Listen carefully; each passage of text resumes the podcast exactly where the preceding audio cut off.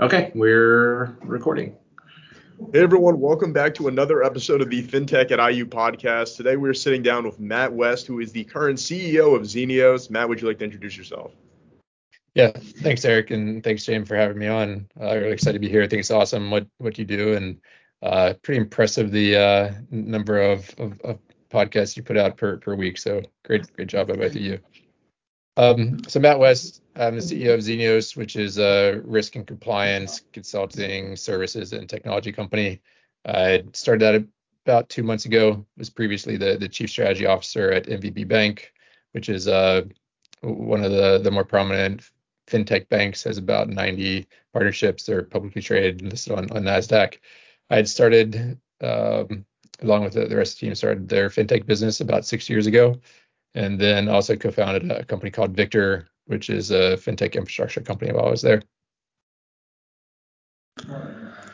I think that one of the most pressing issues right now in the space you operate in is the sheer amount of crackdown that's happening on fintech bank relationships. And I saw $7 billion worth of fines were assessed last year.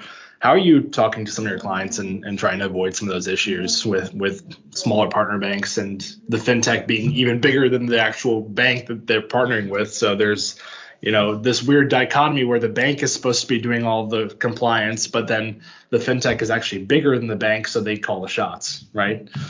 Yeah, it is. It's a really interesting environment and one that's the primary reason for why I started this business.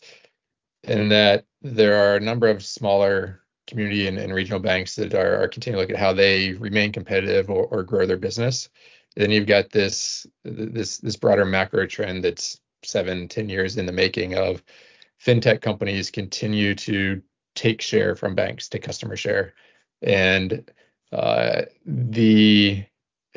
least in the US, the regulatory environment requires those fintech companies to partner with a bank to either get access to payment rails, to hold FDIC insured funds, and it's certainly a much more efficient market to lend as a bank than it is to go state by state to get lending licenses. So you have this thing that's pushing banks to get into being a partner bank. Then on the other side, you have this the consequences of not doing it well, which you just summarized. And I'd say over the last couple of years, for some, you can think of it as there are more penalties or enforcement actions that are becoming public. The positive spin to that is the expectations of the U.S. banking regulators is becoming clearer. So where before, I think there was some amount of catch up that was being done. Now the regulators are in a better position, more knowledgeable, more clear about what they expect. And that's the positive for a bank. It's in my mind, while the first time the bank may come across the raised standards or raised expectations, that may be painful. But I think in the long term, it's a real positive for the industry, especially for new banks that are getting in. Reading enforcement actions is a great way to learn what the expectations are, and then it's easier to meet those expectations. So it's certainly. It's not for the timid or to get into it. There has to be a lot of commitment from a leadership team as well as the board, because boards ultimately have responsibility the way most of the regulations are structured. So it's important that banks understand there is risk getting into this environment. The risks are broad. Some of them are perceived, but many of them are actual risks. And it's just understanding those. My background, which we'll talk a little bit more about in the context of for students, my background's engineering. It's not finance, not financial services. I was a person who worked in a manufacturing place with steel-toed boots, and very, very far from the financial services world. But eventually made my way here, and I think it's just continuing to learn and breaking down those regulations into their smallest component. And then building back up the solutions, whether it be a policy, a procedure, or technology, or whatever it may be to meet those requirements. I think that one thing that I'm really scared about, even on the end consumer side, is this new $600 payment reporting that's required by the IRS. I think that they punted it to tax year 2024, but there is, and Eric, I've talked about this in one of our club meetings, that if you transact more than $600 on Venmo, for example, or Cash App, you're going to have to actually file that as income on your tax return. Yeah, this is one I try to remember. It seems like it's been a few months since I saw the last of this, but the peer-to-peer payments generally are what were originally designed to be peer-to-peer payments, and as the networks have grown, have started to become business payments. It's a challenging thing for regulators to keep up with. So I think there's still more room before that gets implemented. Not all regulations are perfect the first time. That's for sure. And on the Venmo side, all you really do is you send someone money. You put in, they require you to put something in as the description. It's like absolutely required. You can't just skip on it. Most people just put like an emoji or just one word. So how do you discern the business payments from what is just, hey, we went out for dinner and I'm reimbursing you for that, right? Where I'm not actually getting income from this. It's actually, I lost money because I went down to dinner, right? And it seems like such a challenging thing, especially from Venmo's perspective, because it's going to reduce the amount of people that use their app. But at the same time, it's also going to scare away people who are operating like a sole proprietorship where they're making maybe $100, $200 a day, where it's not anything super egregious, but Venmo was their best option. So I think it would cut into Venmo's market share, at least some amount. Yeah, I tend to step back and think, what's the intent of the regulation? Who's the regulator? So in this case, we're talking about the IRS. The intent is they're likely trying to capture taxes due when they're due. There are often unintended consequences. I'd say if not often, maybe always unintended consequences of regulation. I think it is realistic to think that if there are people that are using any payment method, doesn't have to be Venmo. I won't pick on Venmo. There are others as well. If they're using those payment methods as a way to avoid payment, similar to why some people would use cash, at least historically, why people would use cash.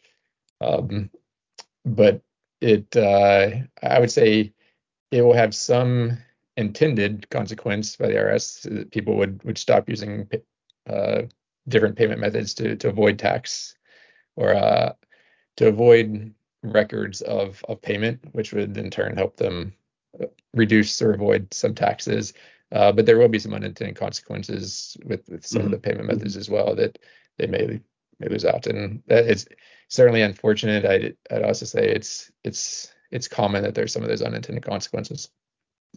Eric, what do you think is an end consumer of Venmo's product? Like, you've probably Venmo'd people. Is it going to deter you from Venmoing people if you have to actually pay tax on the $600+ that people send you? I mean, most likely, I'd probably go to Zelle. I think Zelle is going to have the same regulation applied to it. Is it really? Yeah. I mean, it's still peer-to-peer payments. You're still one person sending money to someone else. Zelle can be used for the same purposes as Venmo. So what are your plans if you're going to have to pay tax on that money?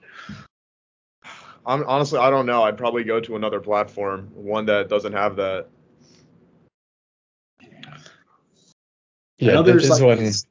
Sorry. Now I'm going to have to dig into this one more. I hadn't spent as much time being more on the IRS regulatory side than the banking side, but I think now you got me thinking out loud and recording me at the same time, so it's a little dangerous. So I would say that there's also, I think typically you have an income limit to taxes, so maybe less likely that college students get hit with it. So hopefully there's some benefit there. Yeah, for sure. I mean, in what 2023 has been, and what I mean by that is that 2023 has just been a year where everyone thought there was going to be a recession. You know, founders were going to stop creating new products, but instead we have, IPOs coming down the pipeline. What do you see as your sort of macro outlook in this space? Are number one, are regulations going to tighten even further? And number two, do you see more founders coming out of the woods and starting even more things in this kind of an environment? Yeah, I'll hit those two and then add a third. I think it's just macro trends. Market downturns always produce, or at least the last few cycles, market downturns produce quite a few new entrepreneurs. So quite resilient, talented, resilient people tend to create opportunities, create companies in tougher times. So in a tougher market, I see that as a favorable thing for new creation. The VC world valuations had gotten out of hand, and so now I think there's one argument to make that they're back to reality, at least in the fintech space when it comes to multiples. And I saw a great LinkedIn post yesterday from Etai, who's the CEO of Unit, and it said fintech.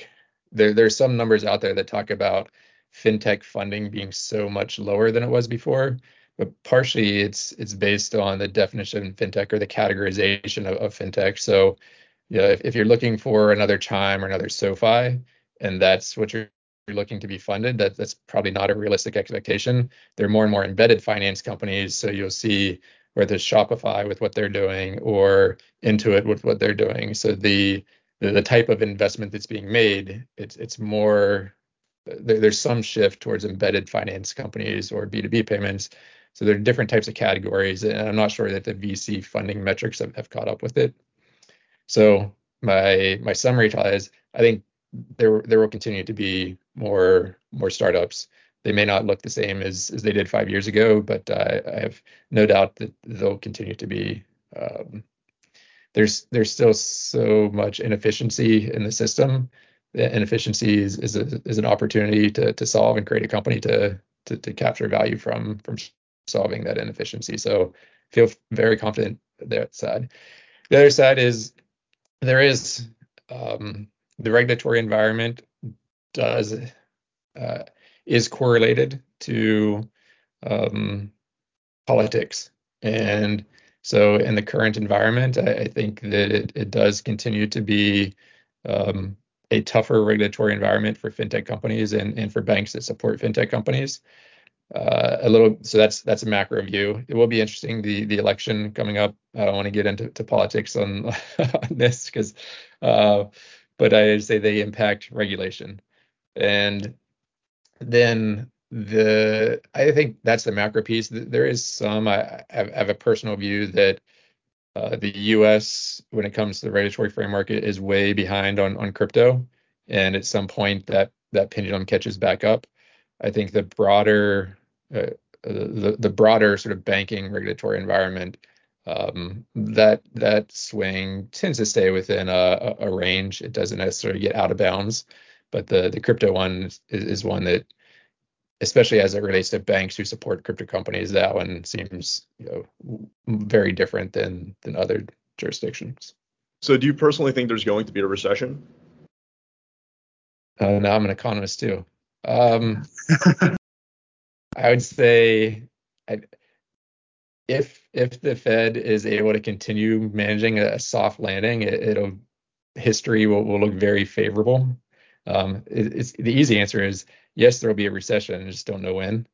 Whether there'll be one in 2024, I wouldn't predict. If so, it seems the Fed's done a pretty nice job of making it soft. Even if it's a recession, it doesn't appear as though it'd be severe.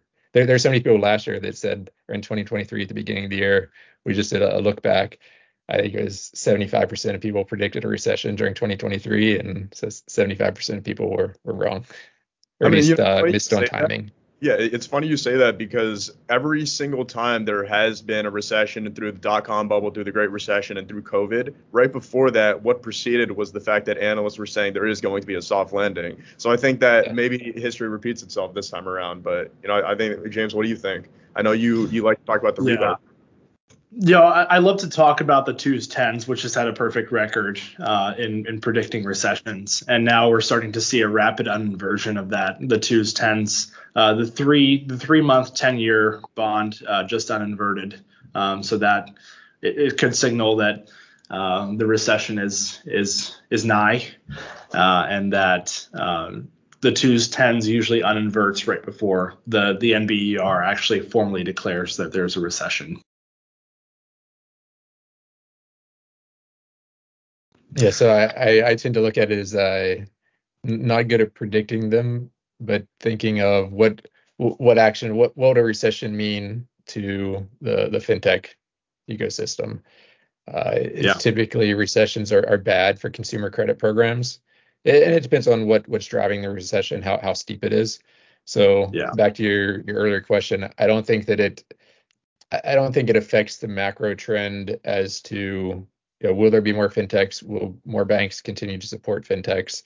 Those, I think, continue to play out fairly strong. They're but in a recession, consumer credit type programs may be less likely to be coming in, and that's one of the key pieces. And then banks may tighten up a little bit, so you'll be less spending. But at the same time, that could drive the dynamics for banks. The other thing is, if there's a recession, then they start to drop rates again.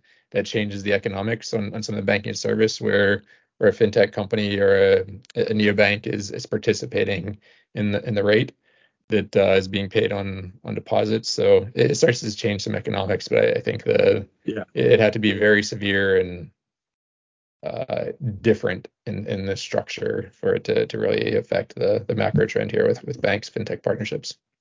Yeah, and I was going to bring that up. The main thing that actually would be a major tailwind for a lot of BaaS relationships is the cost of funds would decrease substantially in the case of a recession. And I know that a lot of fintechs try to compete by offering very competitive rates on deposits. So by having some of that pressure alleviated, I think that some of these fintechs would be able to get a lot more spread, especially SVB, which was very well known for providing very high rates on business deposits, which was relatively unheard of by any bank. And that was a very big move that was the reason why so many founders banked with SVB. Yeah, consumer high yield savings programs would be tougher to fund as rates would drop. Right now, it's great marketing. You can think of offering a great yield it's a customer acquisition cost. So if that's propped up by rates. So if rates drop, then on the consumer programs that gets tougher. But that's not too different than sort of traditional banking economics and what you expect with pricing as rates go down. I think it would help on there might be, so as funding costs go down, some of the lending programs. I totally agree with you that changes in a favorable way their cost of funds and starts to make some of those more viable again. Just to pivot really quickly. Sure. SoFi decision to move from Bancorp to their own bank charter 2 years ago now. Right decision or wrong decision looking back on it now? I'd say 2 years probably isn't enough time. I'd say currently it's going likely about as they expect. I'd say it's fairly neutral. It hasn't blown up in their face. I think it will over the long run. I think it still gives them optionality. They can always go back to add other partner banks. So at this point, if I were in their shoes, I'd say it's gone okay. More positive than negative. I almost see SoFi as a real bank now. I don't think of them as I still kind of do, but their name is everywhere. SoFi Stadium, obviously. I think of them more as, obviously a student lender that they dominate that market, but I'm starting to really just think of them as one of the big players now. The Amazon of fintech is what I've called them before because of Galileo and how they provide the plumbing for other fintechs as well. Yeah, they're an interesting case study that I think we're still somewhere maybe in the middle of that case study. Certainly, they own a bank, so they own a bank or they are a bank. the way they're valued has drifted less from fintech towards the bank, which is not a favorable thing. I do think they have a lot of value, that the Galileo piece and the infrastructure and what they could provide, that there's still a number of things they could do. Thus far, the Galileo piece, they probably haven't monetized that a tremendous amount. They're still very willing. Galileo is working with other banks, and so that's a positive thing. That I think there are many banks that were worried how that relationship would work. Would SoFi send more and more programs to their own bank? Which thus far it's played out that Galileo has been able to continue to support and grow that business and continue to be a good partner to their partner banks. Yeah, I think one. Yeah, go ahead, Eric. Yeah, I think that's SoFi's biggest advantage is it's probably because of their productivity loophole. I don't know if you know their business model like that, but what they do is that they get you to sign up for one of their products, and then they'll offer another discount, and then they'll hook you in, and then that's why their products and their members keep increasing because of the loyalty those people have towards those products. So that way, they don't have another bank because they have 30 products tailored towards one specific person. So I always thought that was really interesting. But the thing is, SoFi, I was doing a case study on this over winter break, and the thing is that it dipped. I was going to buy it on December 31st when it was trading at 1030 or so, and then the next day it dipped to $8, and now it's trading at $763 because the price target went from $750 to $650. So I think it might be overvalued now. But James, I'd like to know your thoughts because I know you have 6,400 shares in SoFi. Wow, you're gonna expose my positions like that on the podcast. That's a little bit wow, can't believe you just did that. Okay, but yeah. I'm a big believer in SoFi. Like I said, Amazon at fintech, the Galileo partnership or the Galileo purchase rather allows them to not only be a big player in the fintech space on the consumer side, but also the B2B side. So they provide the plumbing for other banks to do what they do. And by that, other banks and other fintechs have to run through SoFi if they so choose to. And Matt could probably corroborate that just a little bit as well. Yeah, I think the biggest advantage of that was the fact that I think their biggest catalyst there is their BNPL expansion. So that way, I think I've heard that they partnered with MasterCard to expand into LATAM markets. So seeing how fintech and BNPL is booming over there, I think that that's what's going to drive their growth because even the regulations there, they are so much more laxed compared to the U.S. So your position is that you think SoFi is going to enter BNPL? Well, SoFi already is in BNPL with Galileo. Galileo doesn't really do BNPL. It's more of the plumbing for The way to explain Galileo is it's an API that allows a bank to hook into a fintech seamlessly because it's a standard language for a bank to speak to a fintech.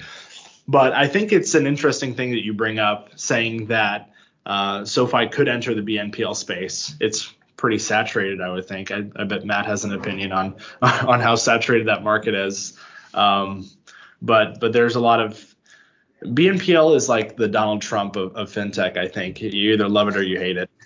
The only reason why I think that SoFi is going to enter BNPL is because when you're moving away from the traditional four-payment approach that all these firms like Affirm, Klarna use, what Galileo I think offers is the fact that, they're searching up individual credit histories to tailor payment plans. So, that's why so many people are saying that, SoFi is going to enter the BNPL space. They are going to become a big player. And, seeing that they had positive profits for the first time ever in their company history since 2000, in all of their 10-year company history, I think that is, where they're heading. But Matt, do you have thoughts on that? Yeah, I have plenty, but I wouldn't clarify. Are you thinking or saying that you think SoFi will enter BNPL directly, meaning they're offering BNPL, or do you think that they're going to? Or do you see Galileo as an enabler, just the tech infrastructure layer to enable BNPL? So make sure I understand what your thought is here.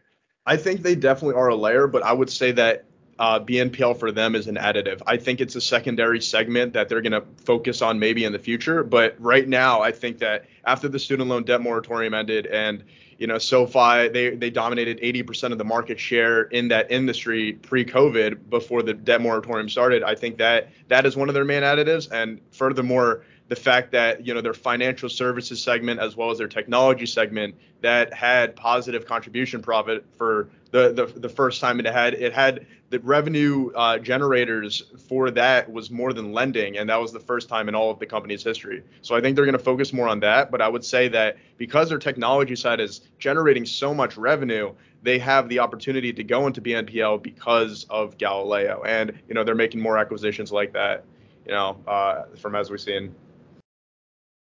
Yeah, I'll hit a few. I think you're so I haven't thought too much about it on my own before, but just following your logic here, I think many fintech companies, including SoFi, one of the reasons where they crush banks is they're far better at customer acquisition and then lifetime customer value. So meaning they're much better at cross-selling and upselling.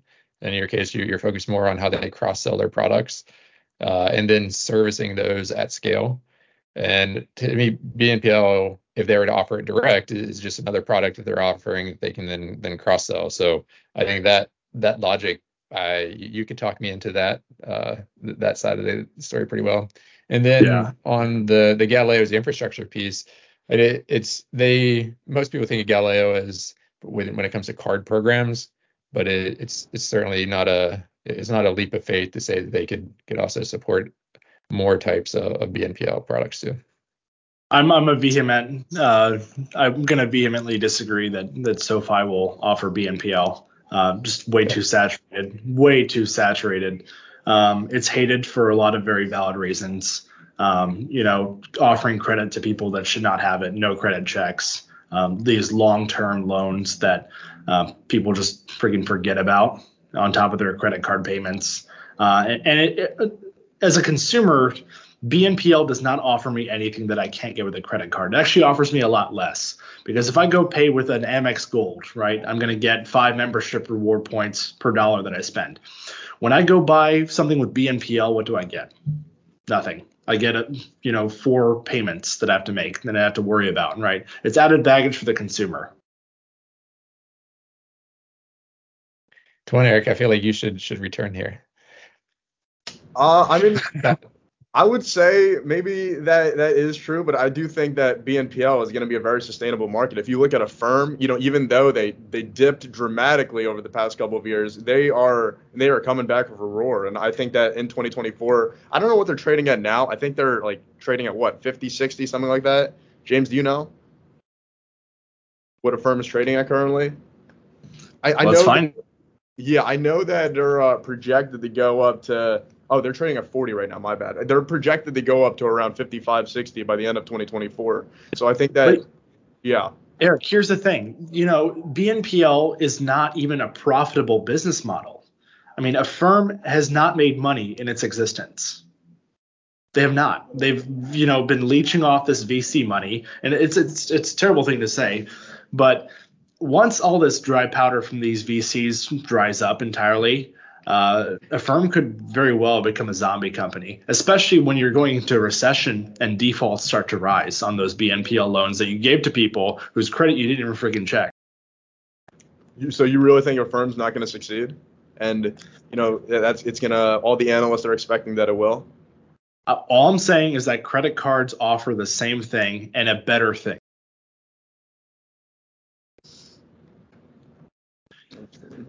Matt, what do you think? I don't think the two of you are going to agree on this today. But I'll probably leave it there. James, you hit earlier that there are the two sides when it comes to buy now, pay later. I think you two are a good example of what exists in the industry today. There are some pretty strong opinions on both sides with whether or not buy now, pay later survives or not. I do not have one of those strong opinions either way. I see it as credit products come and go. Part of it is around timing, and I think the rate environment will certainly play a factor in which of the two you ends up being right here over the next couple of years. And I'd also say inflation plays a factor as well, because the way BNPL, you know, earns their top line is not through the interest they earn on these loans. Some of these loans do charge interest, but the main bulk of this money they earn comes from taking a haircut off of what the retailer actually makes. So they negotiate these partnerships with these big retailers and saying, hey, you know, we'll make your demand more elastic or more inelastic because we'll you know, encourage consumers to buy when they may not necessarily have the funds to do so. Well, they're going to take a little bit of a haircut off that in exchange for increased sales. So if some of these retailers start struggling a little bit in a recession as well, they're going to want to renegotiate some of those partnerships and have even less of a haircut on some of these BNPL programs.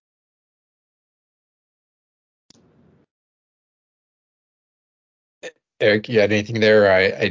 I was going to add to it the point. And I still see in my investing and advising, I'm still seeing companies that are looking to get into BNPL, but they're very specific. It's not about the rate piece. Whether it's packaging up experiences and BNPL for experience, I don't know, but it is with exact thought processes. They're using it to help drive demand. It's not necessarily, they're not making money off of the interest. Yeah. And I can see it working a lot better with bigger ticket items, you know, Rolex, for example. If you want to buy a Rolex, I think that the unit economics make a lot more sense there because, you know, they take maybe a 5% haircut. If you're buying, you know, a Rolex, they're going to get $250. You know, that makes a lot more sense. That helps balance out the risk of someone buying a Rolex on BNPL.